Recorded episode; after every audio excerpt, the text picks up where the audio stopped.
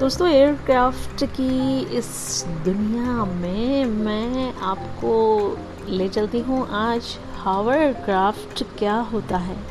हावर craft एक ऐसा वाहन है जो वायु के गद्दे पर टंगा रहता है। है ना? आश्चर्यचकित कर देने वाली बात।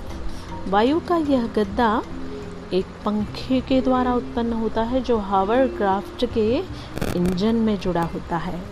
हावर क्राफ्ट का नियंत्रण उस प्रकार के रडारों पतवारों से किया जाता है, जिस प्रकार के रडार विमान में लगे होते हैं।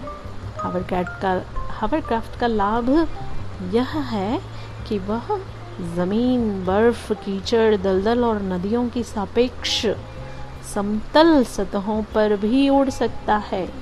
आजकल युद्ध के दौरान यात्रियों तथा सेना को ले जाने के लिए उसका अधिकाधिक प्रयोग होने लगा है।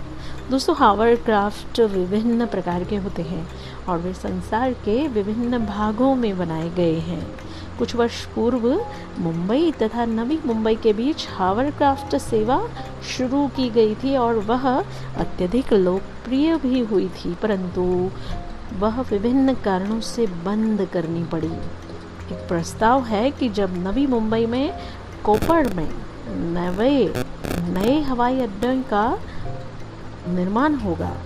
तब और तब यह सेवा पुनः शुरू की जाएगी। तो दोस्तों, आशा है आपको हावर क्राफ्ट की यह जानकारी पसंद आई होगी।